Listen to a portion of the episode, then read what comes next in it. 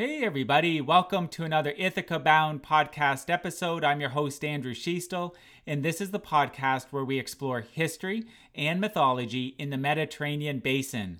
Today, I'm joined with Dr. Yuri Yiftach for a conversation about what law was like in Ptolemaic and Roman Egypt.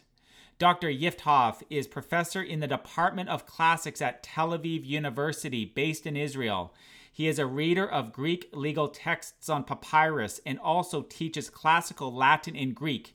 He has written many publications over his career, including editing the book The Letter Law, State, Society, and the Epistolary Format in the Ancient World, which was published by Harrassowitz, and he is co editor of the book Accounts and Bookkeeping in the Ancient World, which was also published by Harrassowitz. Welcome to the show, Yuri.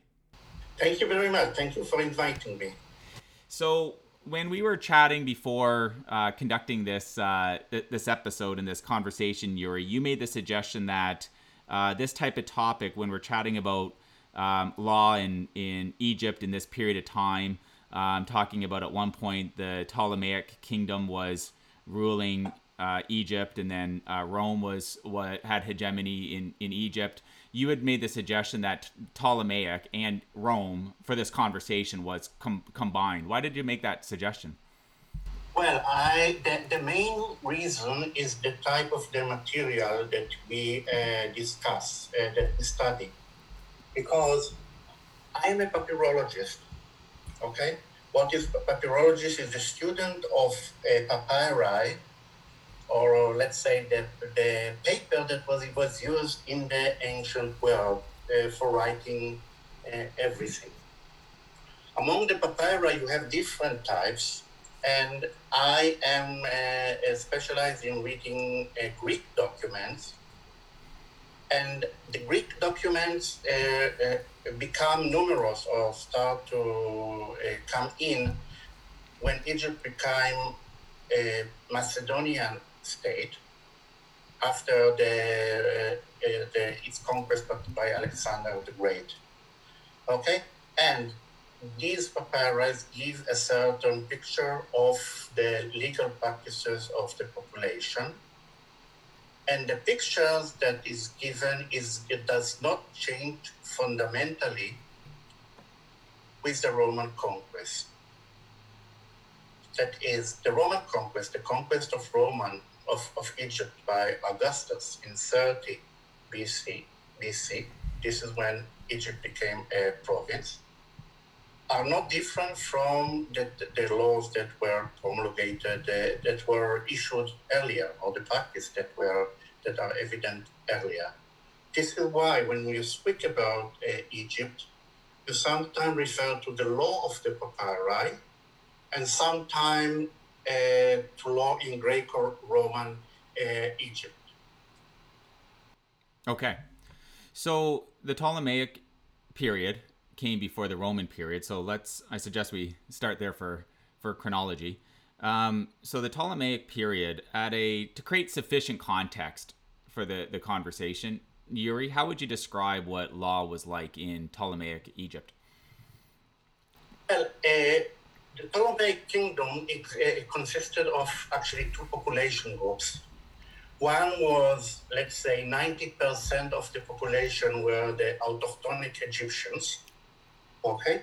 And the other 10% were immigrants, labeled Greeks, but they were not really Greeks in the purest sense of the word. They were immigrants from anywhere in the Hellenistic world except for Egypt for that uh, matter, also Jews. And in the eyes of the Ptolemaic rulers of the first generation, I will, I will speak about the, the period roughly down to uh, the end of the reign of Ptolemy uh, II, 246, there, there was a kind of binary system, a dichotomy, a segregation okay, by which each system was, uh, uh, each population group was con- conceived as a different entity. And it was meant, which was meant to live or was allowed to live according to its ancestors, ancestral laws. And it was also judged by, uh, by, the, by the same laws. For this reason, what the, what the Ptolemies uh, created was a binary uh, court system with uh, one court of juries called the dicasterion for uh, Greeks, and another called the court of the Laocritai that was uh, that was meant to be used by the Egyptians. So, did the actual body of law was it was it different um, between those two groups in Egypt in this period of time? Well, yes and oh, and no. I mean, in in theory and also in practice, there were always the uh, decrees of the king. You know, whatever the king decreed was had had the force of a law, and it, this was binding for for everyone. Uh, but the laws of the king actually were very narrowly construed. I mean, they were never meant to cover anything that was not of direct interest for the king. So what was left outside uh, this uh, this realm of uh, state uh, uh, decrees that are of direct state interest was left to rules that were of national origin. That is, you had two different set of compilations one is called the politikoi or nomoi, or the laws of the city states, and this was reserved to Greeks. And the other was the, called the, the law of the land, and this was uh, this reserved to Egyptians. So when I had a, a, a dispute, dispute with you, and we were both, let's say, Egyptians, we would both go to the Laocritai and the dispute would be heard first in according with the, with the decrees of the kings, but then by the laws of the land.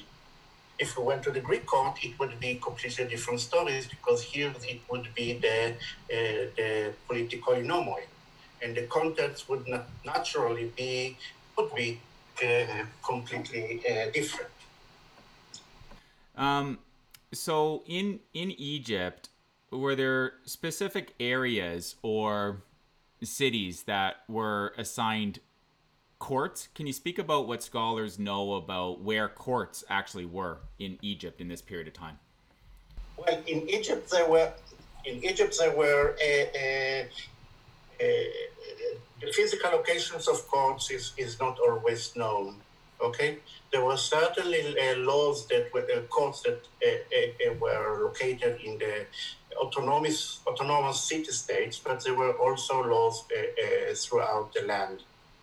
And as far as I know, there was no restriction. I mean, the, the, the key by which you would go to one court or the other would be your, your national identity.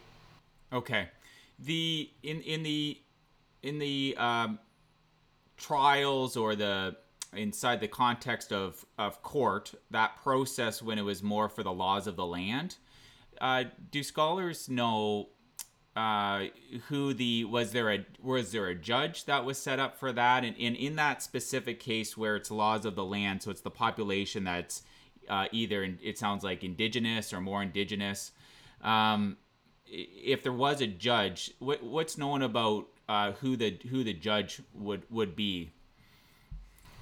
Well, judges were, were in these cases uh, primarily priests, you know, because in Egyptian legal tradition, uh, priests played an, an, immensely important role. Okay, and as such, they would have also uh, uh, pro- they would be proficient in in legal education would be also a proficient in law. And um, and uh, what is also interesting, and this is uh, maybe a, a, a, area where Greek and Egyptian law giving uh, uh, uh, fall apart, is that for the Greeks they were not. I mean, what the dicasteria or the were a jury court that was composed from among laymen, Greek laymen, actually from that area. And in this uh, sphere, there was certainly no pre knowledge or assumed uh, pre knowledge of, of, uh, of, of, law or, or the, the operation of the legal system in general. So, would you say, Yuri, in this period of time, because um, what you're describing here, it sounds like there there were laws, um, there were systems for trying the laws. It's it sounds like um, there was there was there was thought put towards the legal system in this in this period of time. Um, would you would you say that the that rule of law existed, or what what what degree, and if not f- fully, by perhaps today's standards, um, w- to what degree would you say rule of law existed in uh, Ptolemaic uh, Egypt? Uh, rule of as rule of law, we, de- we defined the laws and regulation that were uh, binding in courts of law, right? Yeah, and I I don't have um, a formal definition uh, be- beside me, but how I personally would define when I hear uh, governments speak about the rule of law, what comes to mind for me is that there's uh, specific laws that are uh, created in advance, and then um, and then there's an expectation that the laws are are followed within a given state, um, and then and then when um, they're being applied to certain situation, let's say it's in a court system, they're being applied consistently and they're being implied impartially. So it's like the rule of the, the the the law itself is its own almost its own entity. That's how I that's how I look at the the concept of rule of law. Okay, great. So the, this is where uh, uh, actually you have a, a, the, the Ptolemaic Egypt and Roman Egypt are quite uh, quite unique in in comparison to the modern world as we understand it and to also to actually to the classical Greek world. Because in, let's say, in Athens, you would have a law, there was a law that was uh, conceived, that was uh, actually uh, laid down in order that would meant to cover everything and to be actually applied uh, by everyone. But when you came to Egypt, Egypt was not a polis, so it was not a city state and hence the concept of one law that would be applicable to everyone was, was, was never in existence. Okay, so if you were tried on the issue of taxation fines, then you would have a regulation. But if you were uh, tried on issues of marriage or, or, or release, such regulation would never exist. So you would not be able. So if you define very strictly let's say, laws as something that was uh, uh, issued by the state, then you would have a, a, a large, a huge vacuum. Okay. However, then you could say, okay, so I have, for this reason, you actually introduced the two national laws. Okay, the two national uh, uh, compilations of national rules. But here is actually what is even more interesting there were never a formal or sanction, state sanctions uh, books, codes that comprise these two national uh, national laws. You, you see what I mean?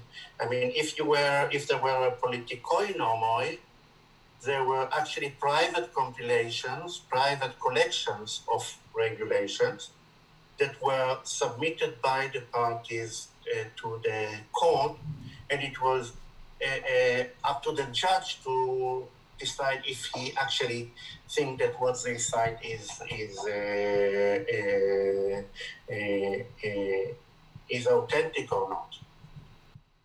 Okay, so you would say if you were to if you were to uh, summarize that, and and and it's I, I guess it's a personal opinion thing at this point. You're you're you're giving your opinion um, ab- ab- about the level of rule of law. Do you think that, based on your research, that uh, what to what degree do you think rule of law I- existed?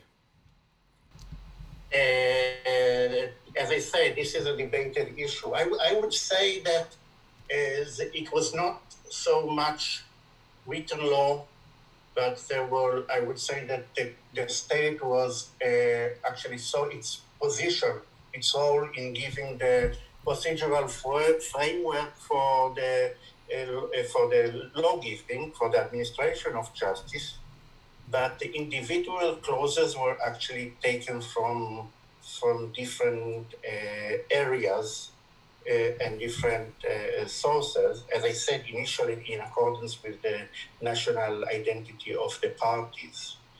But as time goes on, actually, what you have there is, is a, a, a, the principle of equity.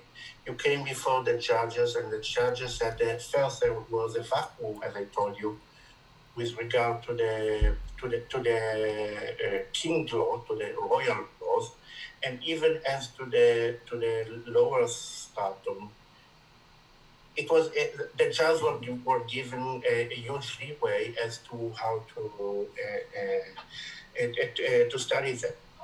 However, there was one one source that we didn't mention yet, and it was very very important, actually crucial, and this was the legal document. I mean, if you talk about the law of, of contracts, I mean, if if you let's say uh, uh, beat me, this is not contractual. Uh, uh, uh how do you say?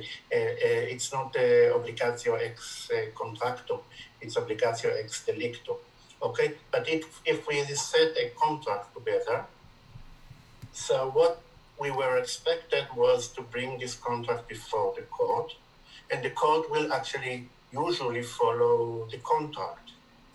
Okay, so the contract became, let's say, for uh, uh, uh, was supplementing in, in its in its regulations what was uh, actually left un, uh, undiscussed or untreated in other uh, sources. Okay, so I will repeat: legal laws of the king narrowly uh, interested in narrow areas, uh, two compilations that are not uh, sanctioned by the states, one for the Egyptians, another for the Greeks, and then the legal documents that would be presented by, by the parties, and this would be really uh, binding where, wherever you had a, such a document composed. To what degree, and I want to go in a moment to um, what's known about how how laws were promulgated and to what degree did people know about like the general population know about laws in your, in your opinion but uh, i want to clarify one point then so the population that were greek um, to what degree were they following the laws that were invented in egypt in in the ptolemaic period versus inheriting laws that would have been imported from the kingdom of Macedon? Well, uh, this is an excellent question. Thank you for this. Um, well, the Macedonian law is not something that, that plays a predominant role, okay, in the intellectual uh, uh, uh, surrounding of, of, of Alexandria and Egypt. But the laws of the cities, the laws of the city states is certainly very important. In fact, you have some areas when you can say, when you can point to laws from archaic eh, Athens, the laws of Solon, that are taken verbatim, word by word, and actually introduced uh, into Egypt. So certainly this was, let's say, the, the, the prototype uh, for, for, for any Greek law in Egypt. Uh, if, I mean, but, but they in Egypt they were selective. I mean, they did, were not bound to take uh, uh, the laws of uh, one specific polis, and they but they could uh, make whatever changes they wanted, and then even to to invent uh, uh, new laws. But even when they invented them, it was always still the, the, in the back of their heads was the let's say the rich tradition of law giving uh, of the of the classical world that, that was actually in uh, came into play. Okay. Uh, so, so that question or questions, um, how were laws in this period promulgated, and to what degree do you believe the general population were clear what the laws were? Well, uh, uh, in, in principles, let's say the laws of the king, uh, whose shortcomings we have already mentioned, were meant to be, it is said at the beginning, or rather the end of the, of the decree, this law should be placed in a public uh, space, written in both Greek and Egyptian letters. So this would mean that they would, would want the, the, the laws of the king to be uh, accessible to all. But there is, of course, the question of literacy. You know, if we say that in the, and this is actually a question that I studied in the past, if you say that, uh, uh, let's say, 80% of the population was at all not, not uh, literate, so you will have to count on proxies. And again, this would be a, a, a, a problem of the of uh, to what extent the uh, literate relatives or friends were, were, were able to uh, write them for you. Okay, and the other question is, again is the uh, laws of the, the politikoi nomoi and the laws of the land. And here we have no idea how how they were uh, promulgated. My assumption is that this was like a, a, a, collections of provisions that were assembled by legal specialists, and they were actually only uh, only accessible to them. So I, I, would say that in that case, uh, uh, the, the, the, the, your your exposure to the law would only depend will depend on your uh, uh, uh, having a lawyer or, or a legal expert that, that would assist you in in getting acquainted with them. Okay. Rome gains hegemony in the first century BCE BC. You pointed out earlier, you mentioned earlier, uh, 30 BC. Um, under Roman rule, how did the body of law and the process of, of, of law change, if any? Well, in already in the Ptolemaic period, the law, the, the let's say that uh, by by uh, uh, by ethnical system that I described started to dismember. When already in the Ptolemaic period, if I were if I was Greek, and I were to marry an Egyptian woman, the, the ethnic identity of our children will no longer be that, uh, that, that lucid, that clear. Okay? And this became uh, increasingly so as we approached the Roman period. Now, maybe for that reason, uh, after the second century BCE, that is 150 years roughly before the Roman uh, uh, occupation, the, the two laws that I described disappear. Okay, now you have a judge. Uh, uh, uh, if I have a dispute, I would just come to local state official or to the king, and he will he will hear my case. Okay, now if if I come to the king or if I come to the strategos, which is the head of the nomos of the administrative unit in Egypt, he was no longer no longer bound by uh, by anything. You know, he could decide whatever uh, he wishes, uh, uh, uh whatever sources he wished to take. I mean, he could still say, okay, I am interested in the political normal in this area. But he could do so even if the parties are Egyptian or Jews or, or, or Greeks or, or whatever. So he had a complete leeway to do uh, whatever he wanted. So, and this is exactly what you have also in the Roman period. Okay, in the Roman period, it is not basically you go to a judge, and the judge would actually uh, try the case in, a, in accordance with the principle of equity. Okay, You are not. You are no longer uh, uh, bound by any specific regulations. The regulations are still are still uh, uh, uh, uh perpetuated. I mean, they are still they are still copied and as a source of the law, as sources of the law that could be submitted to the court.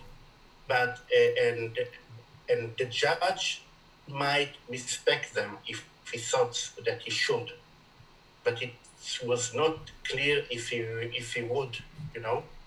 It's a, it is more, let's say, a very flexible system. You mentioned a couple times the phrase "principle of equity." Can you uh, expand on what that is? Well, a principle of equity, as I understand it, is that you have several notions, basic notions of uh, of, of uh, human rights okay, of a right uh, of what, what a person can, is entitled for.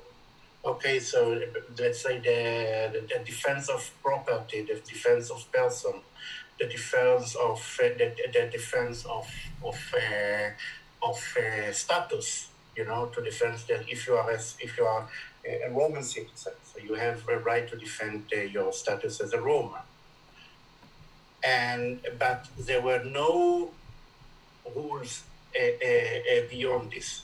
Okay, there were also no rules. I mean, if you have studied Greek or Roman law, you speak about the system of actions, you know, the system of diction of, of dikaioi in the Greek world, which are, let's say, a, a, special suits prepared in advance for certain uh, cases. Okay, in the case of women, you speak, of, for example, of uh, uh, actio uh, empti or actio venditi in the case of sale. Okay, this was really a rigid system of of uh, of procedures, and nothing like this has ever existed in Egypt. You know, so in Egypt, you came to the court and you would say, you know, I could say my friend they beat me and took away and tried to poison me and took away my my donkeys and the, the, the, the, official would be completely free to decide uh, uh which uh, uh, material to, to treat. And I mean, a, a, criminal law, civil law, whatever, you know, law of document, it was all, all dis- discussed together by the same official. And what the, what, uh, uh, the, the light I mean, the, the, the, the what what actually uh, uh, drove him to a certain uh, decision was the, the, the basically the, the question is what is fair. Did the two court systems still exist in in Roman in Rome um, when when when Rome uh, had hegemony in Egypt and can you speak more about if, if it wasn't as delineated, those two systems in Roman Egypt, how that topic evolved in this period of time? Well, in the as I said, in the Roman already in the Ptolemaic period, the two uh, systems, the two courts uh, were uh, uh were actually uh, dismembering. They already disappeared in the Ptolemaic period. In the Roman period, everyone would go to the same court, and everyone would also it, it would also be quite impossible to say who is Greek and who is Egyptian. You know, this was just one large mixture of of uh, let's say the the peregrini. You know, the the the those that do that there are no that are not uh, uh, uh Roman uh, uh, citizens actually, and this is quite interesting, even for Roman, even for uh, for Roman citizens, yes, that came to Egypt, in most areas, the law of Rome, Roman law, as we understand it, uh, was not applied. Okay, so if, if we are two Roman citizens, you are Roman and I am Roman, and you go to court, let's say in a matter of loan, of, of debt, the court would try us according exactly to the same principles or, or void of principles as if we were uh, uh, Egyptians. So in that case, how would you describe Yuri the amount of so the body of law in Roman Egypt? To what degree would you say that uh, laws were being followed that were already there prior to Rome gaining hegemony in Egypt versus uh, Roman laws being imported or being created anew in, in Egypt in that period of time? Well, there was a theory that, I mean, we have some evidence of Greek uh, Ptolemaic decrees that are still uh, applied in Roman, employed in Roman courts. Okay, and there was in the earlier time, in the earlier 20th century, there was all, still a theory that said that when the Romans came to Egypt, they uh, published a decree that say all the Ptolemaic laws are valid. But this was not the way the Romans did things. You know, this is very un-Roman uh, way way of thinking. Uh, when uh, the Romans did not say anything about pre-existing laws, and if you came there to them and you said there was a, a, a Ptolemaic a, a, law on this area, they would usually respect it, you know. But I would say respect uh, is more uh, is better concept than sanction. You know, they wouldn't say a, priori I sanction all Ptolemaic law, but the tendency would be to, to, to respect all pre-existing laws or collections of laws or, or compilations of the type uh, I discussed uh, uh, earlier. But, but again, they were not bound to do it. Who made the laws? So continuing with this kind of um, kind of line of conversation that we're having. So in during the Roman Egypt period, uh, who who actually made made laws and how were they promulgated? There was no one that would that would be actually entrusted with making laws. You know, there were several officials, let's say Roman equestrian office holders in the city of Alexandria, of Alexandria, and each would actually make its own regulations relating to the laws of its uh, of uh, the of his let's say specific area uh, of activity. But they could conflict with each other and there could be a, a, a, a naturally also lacunas. Uh, the only source that you could speak about is a sense of continuity, as a sense of, of uh, development is of, of a legal system is the law of precedent. You know, if I were to come to a judge on a matter of inheritance, so I could bring before him a decision by a former judge, let's say, if I came before the governor of Egypt, matter of inheritance, I could bring, bring before him a decision by a, a, a former governor on the same issue, and you would most likely respect this decision. You see, so it, in a sense, it's kind of a, a system of respect, respecting what existed before and building upon it. And gradually, with, with time, I mean, the system of, of let's say, respecting older decisions uh, uh, actually culminated in, into some kind of a system of, uh, of law. In this period of time, did Rome treat Egypt as a province, and was there always one governor ass- assigned to to if if it's if it was treated as a province? Was there always one governor assigned to the province? Yes, yes. It was always always uh, uh, Egypt until the fourth century, where Egypt was divided into four different provinces, Egypt was always assigned to one governor, and who, who was actually the continuance of the of the Roman of the of the of the Ptolemaic king in a sense, because both were seated in Alexandria, and both were actually uh, uh, the, the, mechanism of, of, of the of the uh, of the state administration was left intact. You know, Alexandria, the, the basically the only thing that, that changed in this uh, this this uh, respect is that there was one instead of, of a king, there was now a, a, a governor. Okay. Okay. But if I may, if I may add, there was another area where you do find a, a profound change, and this is the, the law of persons.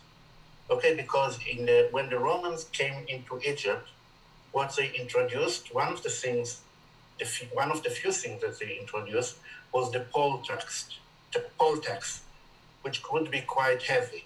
Now, what they did, they said that we now have a poll tax, and uh, uh, we actually isolate two groups, one Roman citizens and other citizens of Alexandria or let's say the other autonomous Greek polis, and everyone else would be uh, uh, uh, defined as, uh, as Egyptians.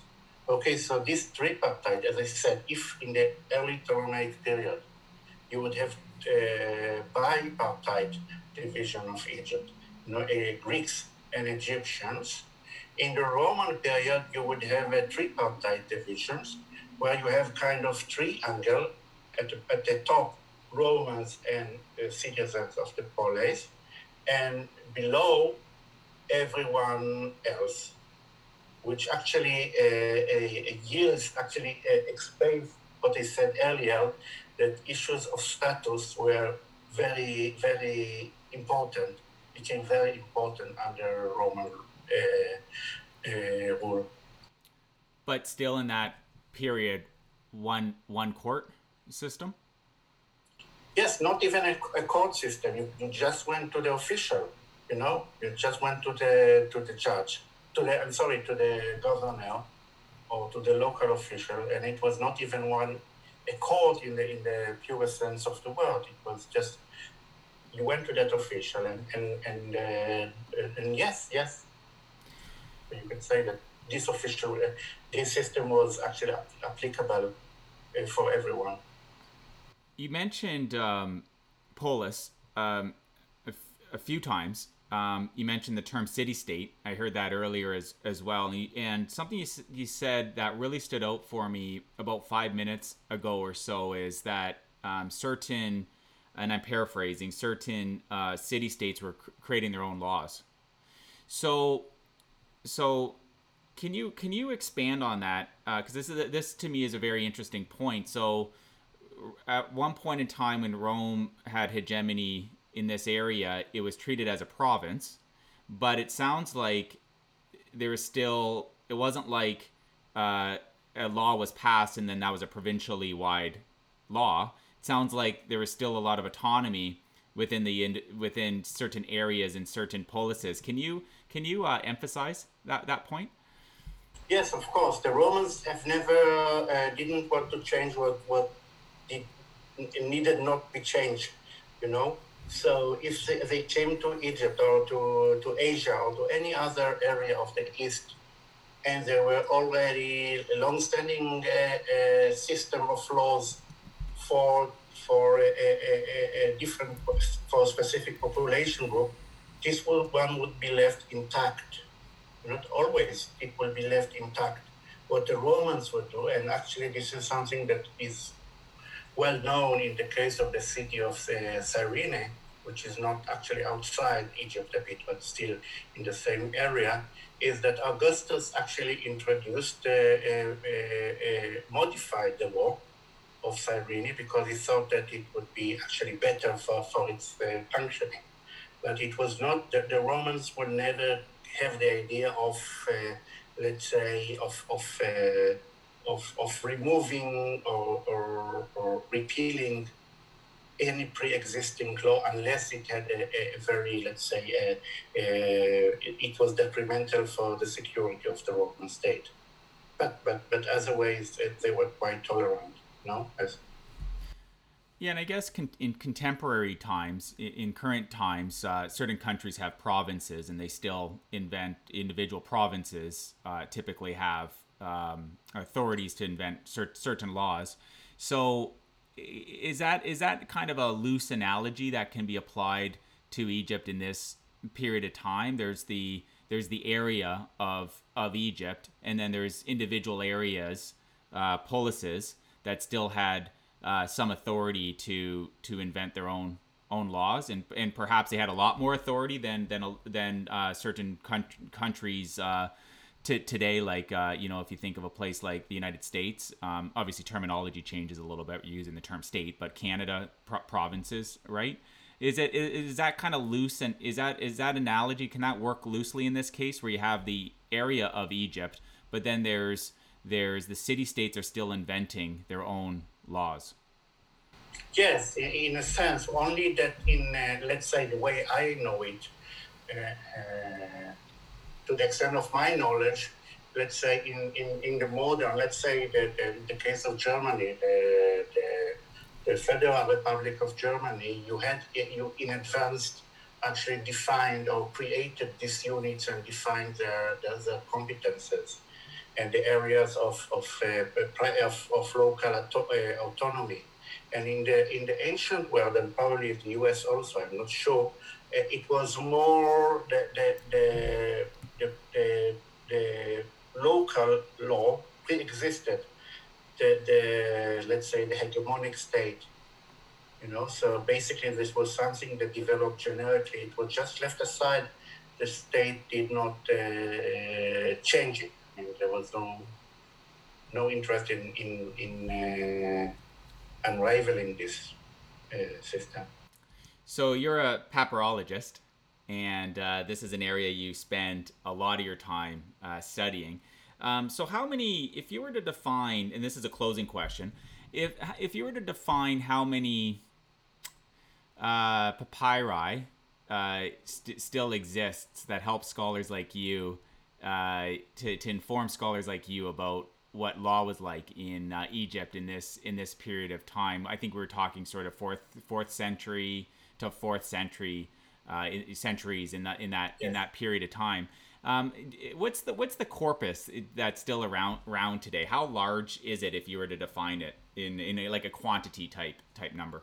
Well, well, it's it's a huge corpus in terms of the only uh, uh the only corpus that outsides it is, is that of the cuneiform uh, tablets from the ancient Near East.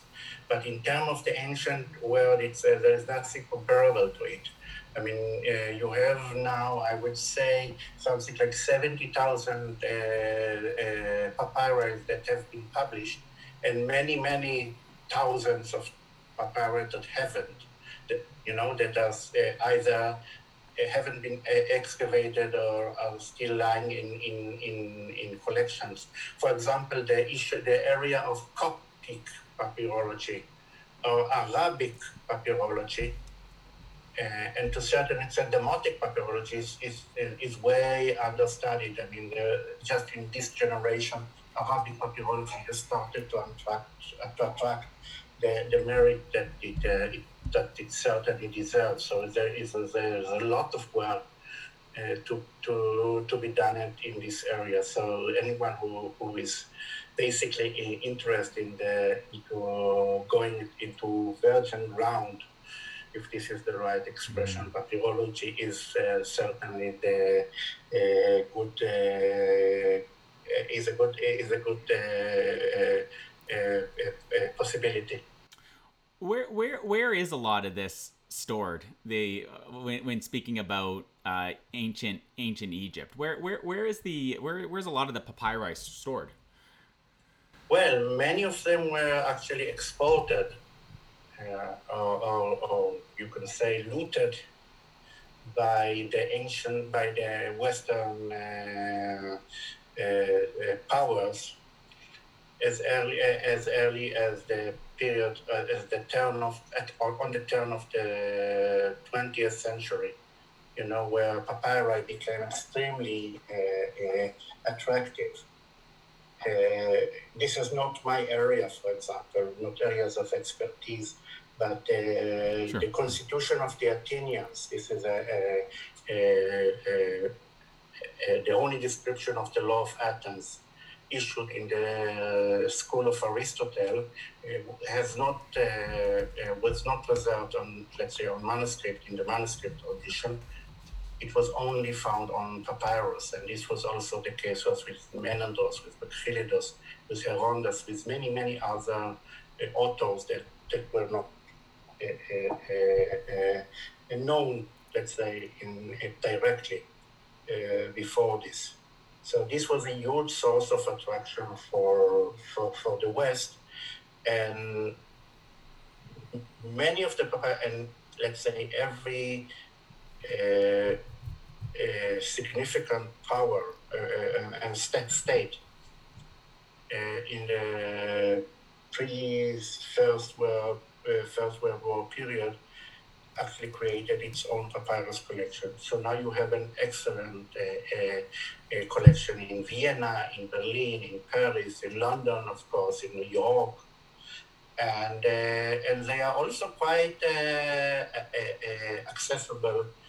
They are by and large digitized. So you would today you would have access not only to the editions but also to the text of the papyri. And you speak about the papyrolo- uh, the Amicitia Papyrologorum, let's say the friendships of uh, of papyrologists, and this is not an empty word if you go to a, a to any collection and you would like to look at the, at the papyrus, you would always find or virtually always find someone who would be very happy uh, to help you in studying them. Yeah. And I know a lot of it, as you mentioned, is uh, dig- digitized, and there's obvious reasons why that's that's that's important in this uh, case. How many, uh, if you were to estimate, how many papyrus scrolls have you read, whether whether in person or, or or digitally, and do you still do you still feel there's more to read for you on this topic? Well, I mean, I my my specialty. I right now I now write a book on the clauses of the legal documents, you know, the the contracts, and here I have something like seven thousand uh, uh, documents that that deal with this but uh, that I let's say treat directly in this in this in this research. But of course, I, I, I think that I, I, I have no idea. I think that I've read around 20,000 uh, texts in, in total, but this is a rough estimate.